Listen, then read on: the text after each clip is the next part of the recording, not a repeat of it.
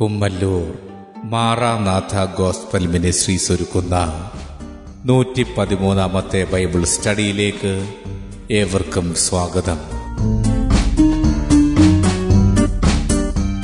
ശിഷ്യത്വം എന്ന വിഷയത്തിന്റെ ഇരുപത്തിമൂന്നാം ഭാഗത്തെ ആസ്പദമാക്കി ശിഷ്യരാക്കുക എന്ന വിഷയത്തിന്റെ ഏഴാം ഭാഗമാണ് നിങ്ങൾ കേൾക്കുവാൻ പോകുന്നത്.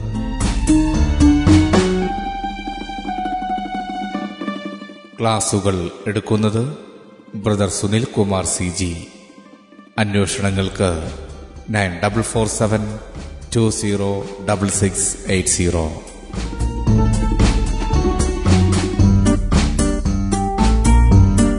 ഈ ക്ലാസുകളുടെ വീഡിയോ യൂട്യൂബിലും ലഭ്യമാണ്. Amen TV network Trivandrum Kerala. Triple nine five nine seven five nine eight zero. ദൈവത്തിന്റെ അതിപരിശമെന്ന നാം വാഴ്ത്തപ്പെടുമാറാകട്ടെ. മത്തായ സുവിശേഷം പത്താമത്തെ അധ്യയം ഇരുപത്തിനാല് ഇരുപത്തഞ്ച് വാക്യങ്ങൾ. ശിഷ്യൻ ഗുരുവിന്മീതയല്ല?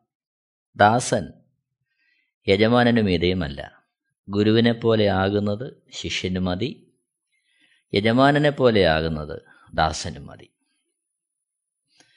മത്തായ സുവിശേഷം പതിമൂന്നാമത്തെ അധ്യയത്തിൽ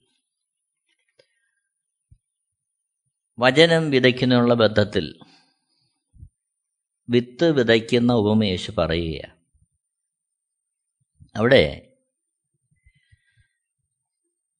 പതിമൂന്നാമത്തെ അധ്യത്തിന്റെ ആറാമത്തെ വാക്യത്തിൽ നമ്മൾ വായിക്കുന്നുണ്ട്. പാറപ്പുറത്ത് വീണ വിത്തിനെക്കുറിച്ച് യേശു പറയുന്നു സൂര്യൻ ഉദിച്ചാറെ ചൂട് തട്ടി വേറില്ലായകയാൽ അത് ഉണങ്ങിപ്പോയി. ഒരു ചെടിയെ സംബന്ധിച്ച് വേരുണ്ട് അതിന്റെ കാണ്ഡമുണ്ട്. ശേഷം അതിൽ നിന്ന് പുറപ്പെടുന്ന ഫലമുണ്ട്.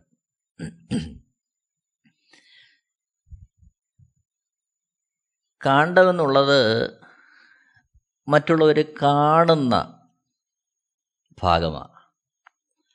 വേര് മണ്ണിനടിയിലായിരിക്കുമ്പോൾ അതിന്റെ കാണ്ഡം ഇര ഉൾപ്പെടുന്ന തണ്ട്. അത് മറ്റുള്ളവർ എപ്പോഴും കാണുന്ന മണ്ണിന് മുകളിലെ ഭാഗമാണ്. മണ്ണിനടിയിലുള്ള മറ്റുള്ളവർ കാണാത്ത വേരിന്റെ ഉറപ്പും അതിന്റെ ദൗത്യ നിർവഹണവും പോലെ ഇരിക്കും. മറ്റുള്ളവർ കാണുന്ന മണ്ണിന് മുകളിലുള്ള കാണ്ഡത്തിന്റെ അവസ്ഥ. ക്രിസ്ത്യ ജീവിതത്തോട് താരതമ്യം ചെയ്യുമ്പോൾ യേശുക്രിസ്തു എന്ന പാറമേൽ അവിടുത്തെ വചനത്തിൽ ഉപദേശത്തിൽ അടിത്തറയിട്ട് പണിത ഒരു ക്രിസ്ത്യ ജീവിതം അത് മറ്റുള്ളവർ കാണാത്ത പ്രകടമായി കാണാൻ കഴിയാത്ത വേരുപോലെ അദൃശ്യമായിരിക്കുമ്പോൾ അത് നിമിത്തം ഉളവാകുന്ന ജീവിതശൈലിയിലുള്ള മാറ്റമാണ് മറ്റുള്ളവർക്ക് ദർശിക്കാൻ കഴിയുന്ന കാണ്ഡം. ഇലയും തണ്ടുമൊക്കെ ഉൾപ്പെടുന്ന ഭാഗം. അപ്പോൾ അത് മറ്റുള്ളവർ ദർശിക്കുന്ന അനുഭവമാണ് ഇവിടെ വേര് ഫലപ്രദമായ നിലയിൽ ഉറപ്പുള്ളതായിരുന്നെങ്കിൽ മാത്രമേ അതിനനുസൃതമായിട്ട് ആ ചെടിയെ താങ്ങി നിർത്താനും ആത്യന്തിക ലക്ഷ്യമായ ഫലപ്രാപ്തിയിലേക്കും അതിനെത്താൻ കഴിയുകയുള്ളൂ. എന്താണ് ആ ഫലപ്രാപ്തി? അതാണ് മത്തായി സുവിശേഷം പത്താമത്തെ അധ്യയം ഇരുപത്തിനാല് ഇരുപത്തഞ്ച് വാക്യങ്ങളിൽ നമ്മൾ വായിച്ചത്. ശിഷ്യൻ ഗുരുവിന്മീതയല്ല ദാസൻ യജമാന്റെ മീതയുമല്ല. ഗുരുവിനെ പോലെ ആകുന്നത് ശിഷ്യന് മതി. യജമാനനെ പോലെ ആകുന്ന ദാസന് മതി. അപ്പോൾ യേശുക്രിസ്തുവിന്റെ സ്നേഹത്താൽ വിളിക്കപ്പെട്ട ദൈവരാജ്യത്തിന്റെ അവകാശികളാകുവാൻ വിളിക്കപ്പെട്ട ഓരോ വ്യക്തികളെക്കുറിച്ചും ദൈവം ആഗ്രഹിക്കുന്നത് അവരുടെ ജീവിതശൈലിയിൽ നേരത്തെ ഉണ്ടായിരുന്ന അവസ്ഥയ്ക്കൊരു മാറ്റം വന്നിട്ട് അവരുടെ ജീവിതശൈലിയിൽ സമൂലമായ ഒരു പരിവർത്തനം ഉണ്ടായിട്ട് അവർ ഗുരുവായ യേശുവിനെ പോലെ ആകുവാൻ യജമാനനായ യേശുവിനെ പോലെ ആകുവാൻ ഓരോരുത്തരെയും വിശുദ്ധ വേദപുസ്തകം ആഹ്വാനം ചെയ്യുകയാണ്. ഇത് നാം വളരെ ശ്രദ്ധയോടെ മനസ്സിലാക്കേണ്ട ഒരു കാര്യമാണ്. അപ്പോൾ നമ്മെ വിളിച്ച ഗുരുവിന്റെ ജീവിതശൈലി എങ്ങനെയായിരുന്നു? അതിലേക്കാണ് നാം എത്തിപ്പെടേണ്ടത്. അതാണ് നമ്മുടെ ആത്യന്തികമായ ലക്ഷ്യം ഈ ഭൂമിയിലായിരിക്കുമ്പോൾ. പ്രിയരെ അതേസമയം നാം ഓർക്കേണ്ട കാര്യം നാം ഓരോരുത്തരും വ്യത്യസ്തരാണ് ജീവിത സാഹചര്യങ്ങൾ വ്യത്യസ്തമാണ് ക്രിസ്തുവിലുള്ള വളർച്ച വ്യത്യസ്തമാണ്. അതുകൊണ്ട് തന്നെ ഓരോരുത്തരും അവർക്ക് ലഭിച്ച പ്രകാശനത്തിനൊത്തവണ്ണം സമർപ്പിക്കപ്പെട്ട് ആത്യന്തികമായി ഈ ലക്ഷ്യത്തിലേക്ക് എത്തുവാൻ ഓരോരുത്തരും ഉത്സാഹിക്കണമെന്നുള്ളതാണ് വിശുദ്ധ വേദപുസ്തകത്തിന്റെ ആഹ്വാനം. ഇവിടെ പരസ്പരം മറ്റുള്ളവരെ നോക്കി അവരുടെ കുറവുകളെ വിധിക്കുവാനോ അല്ലെങ്കിൽ അവരുടെ നന്മകളെ കണ്ടുകൊണ്ട് അവരെ പോലെ ആകുവാനോ വിശുദ്ധ വേദപുസ്തകം ആരെയും അനുശാസിക്കുന്നില്ല ആരെയും അതിനനുവദിക്കുന്നതുമില്ല ഈ നാം ഓർക്കേണ്ടുന്ന വളരെ പ്രാധാന്യമേറിയൊരു കാര്യമാണ് നമ്മുടെ വ്യത്യസ്തമായ സാഹചര്യങ്ങളും കഴിവുകളും പ്രാപ്തിയും അറിയാത്തവനല്ല നമ്മളെ വിളിച്ച അരുമനാഥൻ. എന്നാൽ ഓരോരുത്തരും അവരുടെ മനസ്സിൽ ലക്ഷ്യം വെക്കേണ്ടുന്ന ഓരോരുത്തരും ഉത്സാഹിക്കേണ്ടുന്നത് അവരുടെ ഉള്ളിൽ വെളിപ്പൾ വെളിപ്പെട്ട് കിട്ടുന്ന ദൈവവചനത്തിനനുസൃതമായി ഗുരുവിനെ പോലെയാകുവാൻ. ആ ഒരു അനുഭവമാണ് വിശുദ്ധ വേദപുസ്തകം ഓരോ വ്യക്തികളിൽ നിന്നും പ്രതീക്ഷിക്കുന്നത്. അതാണ് ഈ ഭൂമിയിലായിരിക്കുമ്പോൾ മാനസാന്തരപ്പെട്ട ദൈവകൃപയിലായിത്തീർന്ന ഓരോ വ്യക്തികളിൽ നിന്നും ദൈവം പ്രതീക്ഷിക്കുന്നത് അതാണ്. നാം അത് മനസ്സിലാക്കേണ്ടത് ആവശ്യമാണ്. ഒന്ന് കുരിന്റെ രണ്ടാമത്തെ അധ്യയം അതിന്റെ പതിനാറാമത്തെ വാക്യത്തിൽ നമ്മളിങ്ങനെ കാണുന്നു. നാമോ ക്രിസ്തുവിന്റെ മനസ്സുള്ളവരാകുന്നു. അപ്പോൾ യേശു ക്രിസ്തുവിന്റെ സ്നേഹത്താൽ പിടിക്കപ്പെട്ട നാം ക്രിസ്തുവിന്റെ മനസ് ഉള്ളവരായി തീർന്ന് അതിലേക്കൊരു വളർച്ച ദൈവം നമ്മളിന്ന് പ്രതീക്ഷിക്കുകയാണ്. പ്രിയരെ അപ്പോഴും നമ്മൾ ഓർക്കണം ദൈവമായിരുന്നവൻ ആ സമത്വം വിട്ട് ഭൂമിയിലേക്ക് എന്റെയും നിങ്ങളുടെയും രൂപമെടുത്ത് വന്നവനാ. യേശുക്രിസ്തുവായിരുന്ന അതേ അളവിൽ പ്രവർത്തിക്കുവാൻ പ്രതികരിക്കുവാൻ നമുക്ക് ബുദ്ധിമുട്ട് നേരിട്ടുവെന്ന് വരാം.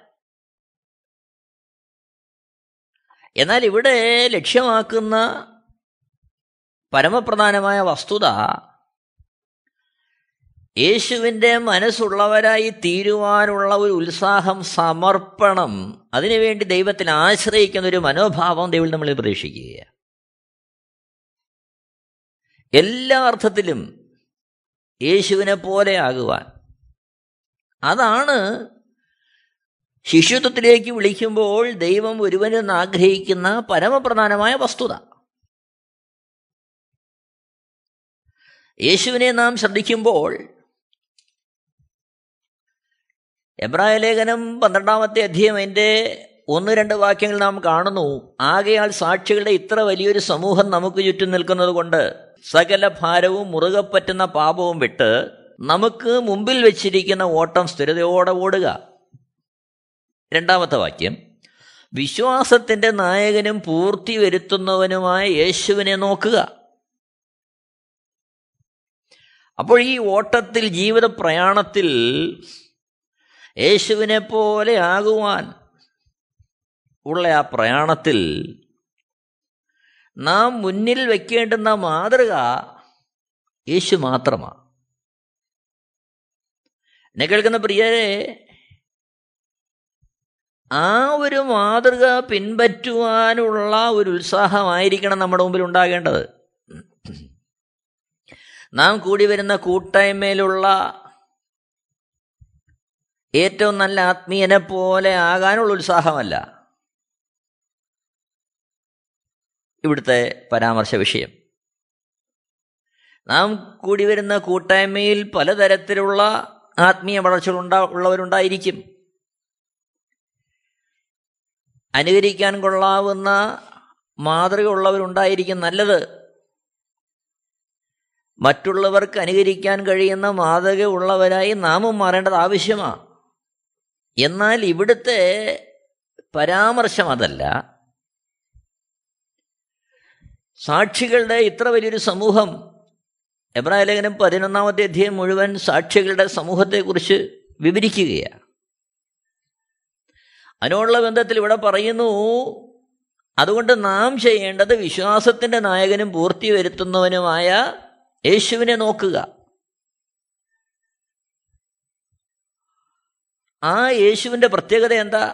തന്റെ മുമ്പിൽ വെച്ചിരുന്ന സന്തോഷമോർത്ത് അവൻ അപമാനം അലക്ഷ്യമാക്കി ക്രൂശിനെ സഹിക്കുകയും ദൈവസിംഹാസനത്തിന്റെ വലതുഭാഗത്തിരിക്കുകയും ചെയ്തു.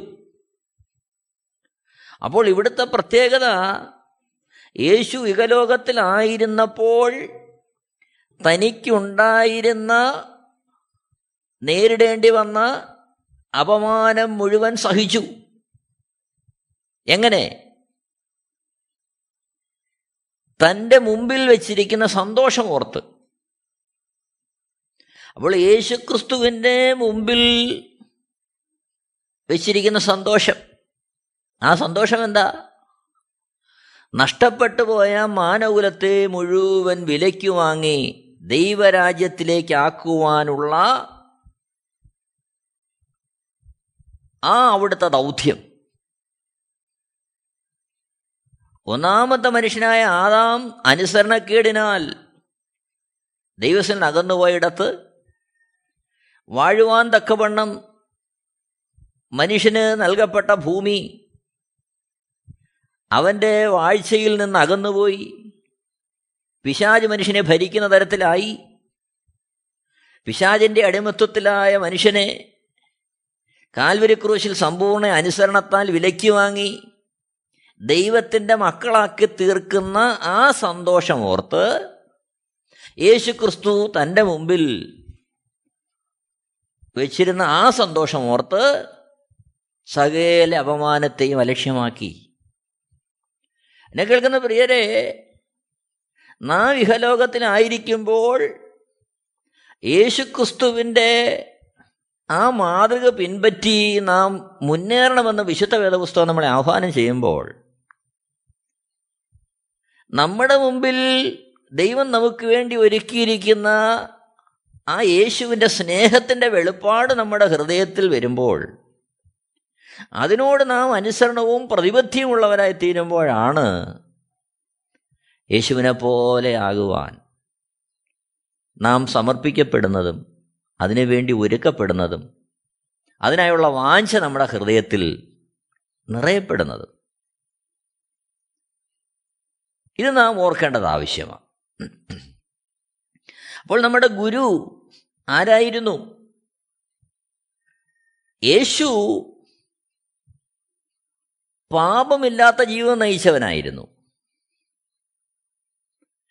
യോഹനന്റെ സുവിശേഷം എട്ടാം അധ്യയത്തിന്റെ നാൽപ്പത്തി ആറാമത്തെ വാക്യത്തിൽ യേശു ഇങ്ങനെ ചോദിക്കുന്നുണ്ട് നിങ്ങളിൽ ആർ എന്നെ പാപത്തെക്കുറിച്ച് ബോധം വരുത്തുന്നു? അദാമിന്റെ സന്തതിയായി ജനിച്ച ഒരു മനുഷ്യനും ഈ ഒരു അവകാശവാദം ഉന്നയിക്കാൻ സാധ്യമല്ല. അത് നമുക്ക് ഓരോരുത്തർക്കും അറിയാവുന്ന കാര്യമാണ് എന്നാൽ നാം മനസ്സിലാക്കേണ്ടത് നമ്മെ വിളിച്ചിരിക്കുന്ന നായകൻ ഒരു വ്യക്തികളാലും പാപം ചെയ്തു എന്ന് ആരോപിക്കപ്പെടുവാൻ പോലും ഇട കൊടുക്കാതെ ജീവിച്ചൊരു വ്യക്തിത്വമായിരുന്നു. ആ യേശു ദൈവത്തിന്റെ ഇഷ്ടം പൂർണമായി തന്റെ ജീവിതത്തിൽ നിവർത്തിച്ചു.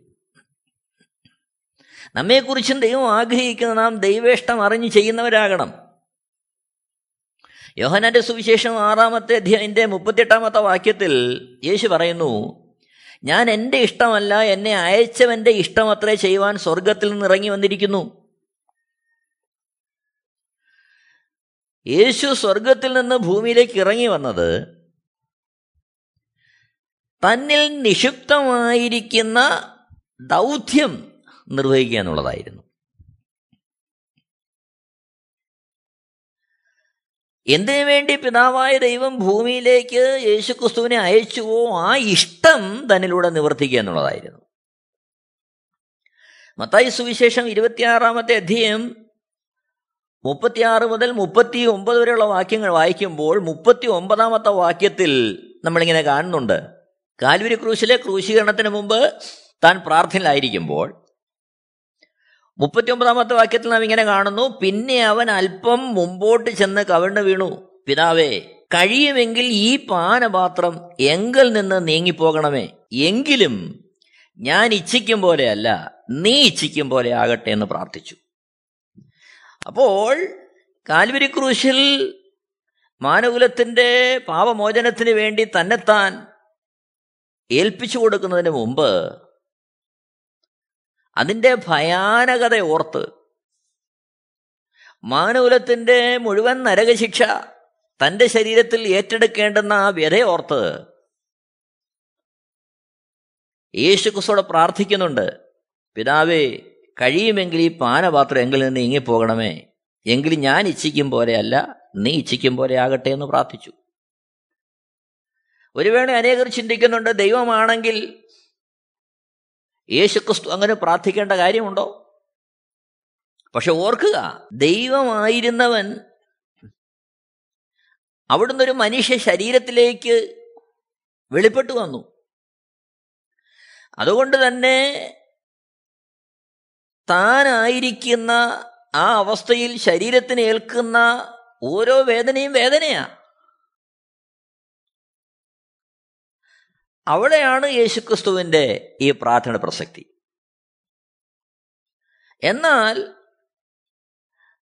അതിന്റെ ആ പ്രാർത്ഥനയിൽ യേശുക്രിസ്തു ആയിരിക്കുമ്പോൾ അവിടുത്തെ മനോഭാവം നമ്മൾ കാണുന്നുണ്ട്. എബ്രായ ലേഖനം അഞ്ചാമത്തെ അധ്യയം ഏഴ് എട്ട് ഒമ്പത് വാക്യങ്ങൾ. ക്രിസ്തു തന്റെ ഐഹിക ജീവകാലത്ത് തന്നെ മരണത്തിൽ നിന്ന് രക്ഷിപ്പാൻ കഴിയുന്നവനോട് ഉറച്ച നിലവിളിയോടും കണ്ണുനീരോടും കൂടെ അപേക്ഷയും അഭയാചനയും കഴിക്കുകയും ഭയഭക്തി നിമിത്തം ഉത്തരം ലഭിക്കുകയും ചെയ്തു. എട്ടാമത്തെ വാക്യം. പുത്രനെങ്കിലും താൻ അനുഭവിച്ച കഷ്ടങ്ങളാൽ അനുസരണം പഠിച്ച് തികഞ്ഞവനായി. തന്നെ അനുസരിക്കുന്ന ഏവർക്കും നിത്യരക്ഷയുടെ കാരണഭൂതനായി തീർന്നു. അപ്പോൾ യേശുക്രിസ്തു ഇത്രത്തോളം ഭീകരമായ യാതനയിലൂടെ കടന്നു പോകേണ്ടി വന്നതിന്റെ കാരണം ഈ ഭൂമിയിലായിരിക്കുന്ന ഓരോ മനുഷ്യനും നേരിടാവുന്ന ഏത് പ്രതിസന്ധി ഘട്ടങ്ങളെയും തരണം ചെയ്യുവാൻ അതിജീവിക്കുവാൻ ആവശ്യമായ ഉത്തേജനവും സഹായവും നൽകാൻ പ്രാപ്തനാകേണ്ടതിനാണ് യേശുക്രിസ്തു ഈ കഷ്ടങ്ങളിലൂടെ കടന്നു പോകുവാനിടയായി തീർന്നത്. നാം അത് മനസ്സിലാക്കേണ്ടത് ആവശ്യമാണ്. എബ്രായ ലേഖനൻ രണ്ടാമത്തെ അധ്യയന്റെ പത്താമത്തെ വാക്യം നമ്മളത് കാണുന്നുണ്ട്. എബ്രായ ലേഖനൻ രണ്ടാമത്തെ അധ്യയം പത്താമത്തെ വാക്യം. സകലത്തിനും ലാക്കും സകലത്തിനും കാരണഭൂതനുമായവൻ അനേകം പുത്രന്മാരെ തേജസ്സിലേക്ക് നടത്തുമ്പോൾ അവരുടെ രക്ഷാനായകനെ കഷ്ടാനുഭവങ്ങളാൽ തികഞ്ഞവനാക്കുന്നത് യുക്തമായിരുന്നു.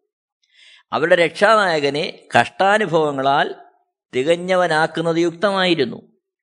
അപ്പോൾ യേശുക്രിസ്തു തികഞ്ഞവനായത് കഷ്ടാനുഭവങ്ങളുടെ മധ്യത്ത് സമ്പൂർണമായ അനുസരണം ദൈവത്തിന്റെ ഇഷ്ടം നിവർത്തിച്ചുകൊണ്ട് അതുകൊണ്ട് നാം ഓരോരുത്തരെക്കുറിച്ചും ദൈവം ആഗ്രഹിക്കുന്നതും യേശുക്രിസ്തു ആഗ്രഹിക്കുന്നതും നാം ദൈവേഷ്ടം ചെയ്യുന്നവരാകണമെന്നുള്ള കാര്യമാണ് മറ്റൊരു കാര്യം ഓർക്കണം യേശുക്രിസ്തു ഭൂമിയിലായിരുന്നപ്പോൾ അവിടുന്ന് വ്യക്തിപരമായ അർത്ഥത്തിൽ ഒരു വ്യക്തിയെ പോലും വിധിച്ചില്ല. യോഹനന്റെ സുവിശേഷം ഏഴാമത്തെ അധ്യായത്തിന്റെ ഇരുപത്തിനാലാമത്തെ വാക്യത്തിൽ നാം ഇങ്ങനെ വായിക്കുന്നു കാഴ്ചപ്രകാരം വിരിക്കരുത് നീതിയുള്ള വിരിവിരിപ്പിൻ യേശുക്രിസ്തു പറയുകയാ നിങ്ങൾ കാണുന്ന പോലെ വിരിക്കരുത് നീതിയുള്ള വിധി അതിന്റെ വസ്തുതയറിഞ്ഞ് അതിന്റെ നീതിയോടെയുള്ള വിരിവിരിപ്പിൻ യോഹനാന്റെ സുവിശേഷം എട്ടാമത്തെ അധ്യയം ഒന്ന് മുതൽ പതിനൊന്ന് വരെയുള്ള വാക്യങ്ങൾ വായിക്കുമ്പോൾ വ്യഭിചാരത്തിൽ പിടിക്കപ്പെട്ട ഒരു സ്ത്രീയെ യേശുക്രിസ്തുവിന്റെ അടുക്കൽ കൊണ്ടുവരുമ്പോൾ കൊണ്ടുവരുന്ന വ്യക്തികളുടെ മനോഭാവവും ഉദ്ദേശം ഇതായിരുന്നു. അന്ന് അവർ ജീവിച്ചിരുന്ന ആ കാലഘട്ടത്തിൽ അവർക്ക് ലഭ്യമായ പ്രമാണപ്രകാരം ആ സ്ത്രീയെ കല്ലെറിഞ്ഞു കൊല്ലുക. അത് യേശുക്രിസ്തുവിലൂടെ നടപ്പിൽ വരുത്തുവാനാണ് യേശുവിന്റെ അടുത്തേക്ക് കൊണ്ടുവന്നത്. എന്നാൽ ഏഴാമത്തെ വാക്യത്തിൽ നമ്മൾ കാണുന്നുണ്ട് ആ കൊണ്ടുവന്നവർ യേശുവിനോട് ചോദിച്ചുകൊണ്ടിരിക്കുമ്പോൾ യേശു അപ്പോൾ പറയുന്നൊരു കാര്യം നിങ്ങളിൽ പാപമില്ലാത്തവർ അവളെ ഒന്നാമത് കല്ലെറിയട്ടെ. പതിനൊന്നാമത്തെ വാക്യത്തിൽ ശേഷം നമ്മൾ കാണുന്നുണ്ട് ആ സ്ത്രീയെ കല്ലെറിയാതെ ഓരോ വ്യക്തികൾ അവിടെ നിന്ന് പോയപ്പോൾ യേശു പറയുന്നു ഞാനും നിനക്ക് ശിക്ഷ വിധിക്കുന്നില്ല പോക ഇനി പാപം ചെയ്യരുത് എന്ന് യേശു പറഞ്ഞു. ഇവിടെ അവളിൽ പാപമില്ലാഞ്ഞിട്ടല്ല ന്യായപ്രമാണപ്രകാരം അവളെ കല്ലെറിഞ്ഞു കൊല്ലുവാൻ സാധ്യത ഉണ്ട് എന്നിരിക്കെ യേശുക്രിസ്തു ചെയ്ത കാര്യം അവളുടെ ഹൃദയത്തിൽ അപ്പോഴുണ്ടായിരുന്ന മനോഭാവം അതാണ് യേശുക്രിസ്തു അവിടെ വെളിപ്പെടുത്തുന്നത്. നീതിയോടെ ന്യായം വിധിക്കുക എന്നിട്ട് യേശു പറയുന്ന ഒരു കാര്യം ഇനി നീ എന്ത് ചെയ്യരുത്? പാപം ചെയ്യരുത്. പാപത്തെ താലോലിക്കുന്നവനല്ല. പാപം ചെയ്യുന്നതിനെ പ്രോത്സാഹിപ്പിക്കുന്നവനല്ല യേശുക്രിസ്തു. എന്നാൽ മാനകുലത്തിന്റെ പാപക്ഷമയ്ക്ക് വേണ്ടി ഭൂമിയിലേക്ക് അവതരിച്ചവൻ എന്റെയും നിങ്ങളുടെയും അവസ്ഥകളെ അറിയുന്നവനാ. നേരോടെ വിരിക്കുന്ന യേശുക്രിസ്തു. നോക്കണം ഈ ഒരു അനുഭവത്തിൽ ഓരോ വ്യക്തികളും ക്രിസ്തുവിൽ വളരണമെന്നാണ് യേശുക്രിസ്തു ആഗ്രഹിക്കുന്നത്. ഇതാണ് ഒരു ക്രിസ്തു ഭക്തനെ കുറിച്ച് ലോകം കാണുന്നത്. അതേസമയം നാം ഓർക്കണം നാം ആരും തികഞ്ഞവരല്ല. വീഴ്ചകൾ വന്നേക്കാം കുറവുകൾ വന്നേക്കാം പ്രശ്നങ്ങൾ വന്നേക്കാം. എന്നാൽ അതേസമയം നാം തിരിച്ചറിയേണ്ട വസ്തുത ഇതിനൊക്കെ അപ്പുറമായ ഒരവസ്ഥയിലേക്ക് വളരുവാനാണ് ദൈവം നമ്മളെ വിളിച്ചിരിക്കുന്നത്. നമ്മളുടെ ആത്യന്തികമായ ലക്ഷ്യം ഗുരുവിനെ പോലെ ആകുക എന്നുള്ളതാണ്. ഈ ലക്ഷ്യബോധത്തോടെ സമർപ്പിക്കപ്പെട്ട് വന്നു പോകുന്ന വീഴ്ചകളിൽ ദൈവത്തോട് ഏറ്റുപറഞ്ഞ് ക്ഷമ പ്രാപിച്ച് ദൈവസ്നേഹത്തിൽ ദൈവകൃപയിൽ മുന്നേറി ഗുരുവിനെ പോലെ ആകുവാനുള്ള ഓട്ടം തികയ്ക്കുക എന്നുള്ളതാണ് നമ്മെക്കുറിച്ചുള്ള യേശുക്രിസ്തുവിന്റെ പരമമായ ആഗ്രഹവും ലക്ഷ്യവും. അതിലേക്കുള്ള വളർച്ചയാ വിശുദ്ധ വേദപുസ്തകം നമ്മളിന്ന് പ്രതീക്ഷിക്കുന്നത്.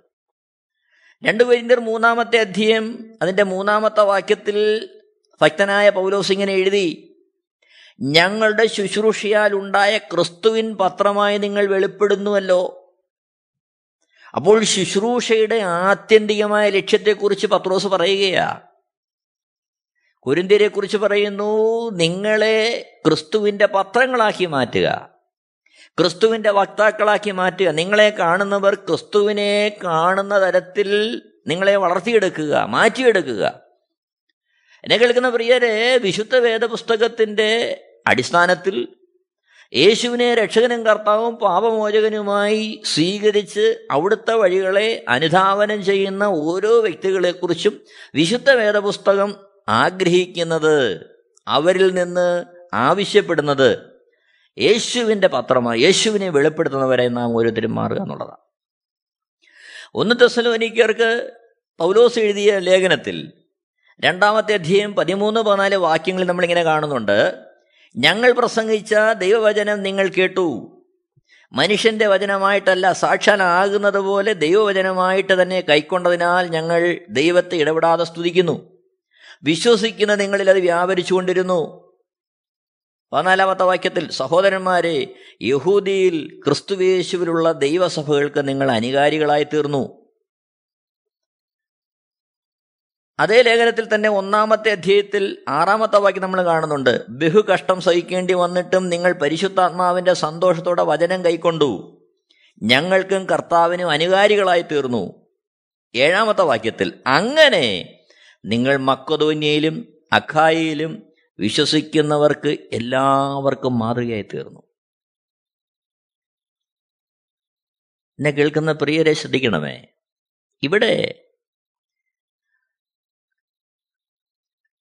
അപ്പോസനായ പൗലോസിൽ നിന്ന് കേട്ട ദൈവത്തിന്റെ വചനം കേവലം ഒരു വ്യക്തി പറയുന്ന വചനം എന്നുള്ളതിലുപരിയായി ദൈവവചനമായിട്ട് തന്നെ ദൈവം അവരോട് സംസാരിക്കുന്നു എന്നുള്ള അർത്ഥത്തിൽ അവരുടെ ഹൃദയത്തിൽ അവർ ഏറ്റെടുത്തപ്പോൾ അതവരിൽ രൂപാന്തരം വരുത്തുകയാണ്.